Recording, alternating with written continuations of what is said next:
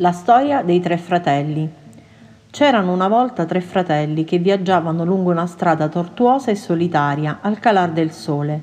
Dopo qualche tempo i fratelli giunsero a un fiume troppo profondo per guadarlo e troppo pericoloso per attraversarlo a nuoto. Tuttavia erano versati nelle arti magiche e così bastò loro agitare le bacchette per far comparire un ponte sopra le acque infide. Ne avevano percorso metà quando si trovarono il passo sbarrato da una figura incappucciata. E la morte parlò a loro.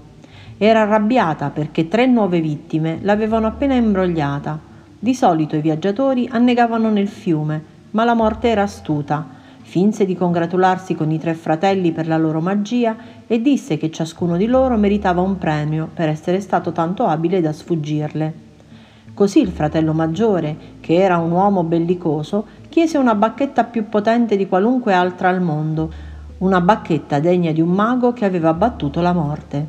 Così la morte si avvicinò a un albero di sambuco sulla riva del fiume, prese un ramo e ne fece una bacchetta che diede al fratello maggiore.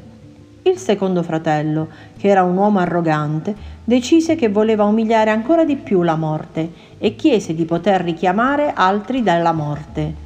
Così la morte raccolse un sasso dalla riva del fiume e lo diede al secondo fratello, dicendogli che quel sasso aveva il potere di riportare in vita i morti. Riva del fiume e lo diede al secondo fratello, dicendogli che quel sasso aveva il potere di riportare in vita i morti. Infine la morte chiese al terzo fratello, il minore, che cosa desiderava.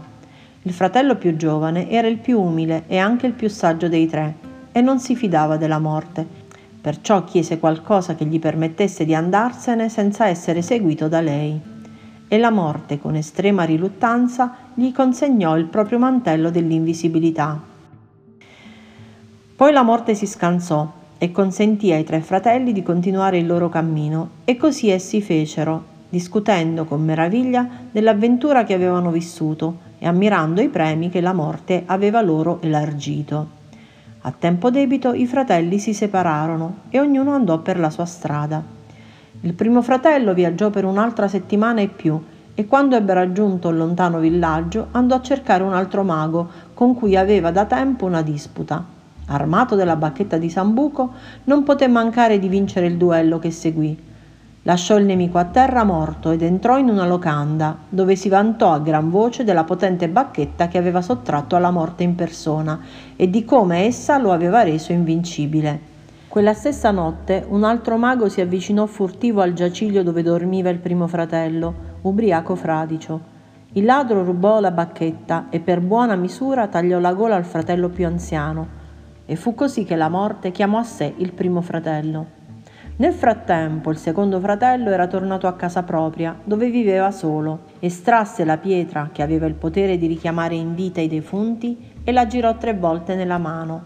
Con sua gioia e stupore la figura della fanciulla che aveva sperato di sposare prima della di lei prematura morte gli apparve subito davanti, ma era triste e fredda, separata da lui come da un velo. Anche se era tornata nel mondo dei mortali, non ne faceva veramente parte e soffriva alla fine, il secondo fratello, reso folle dal suo disperato desiderio, si tolse la vita per potersi davvero riunire a lei. E fu così che la morte chiamò a sé il secondo fratello. Ma sebbene la morte avesse cercato il terzo fratello per molti anni, non riuscì mai a trovarlo. Fu solo quando ebbe raggiunto la veneranda età che il fratello più giovane si tolse infine il mantello dell'invisibilità e lo regalò a suo figlio. Dopodiché salutò la morte come una vecchia amica e andò lieto da lei da pari a pari, congedandosi da questa vita.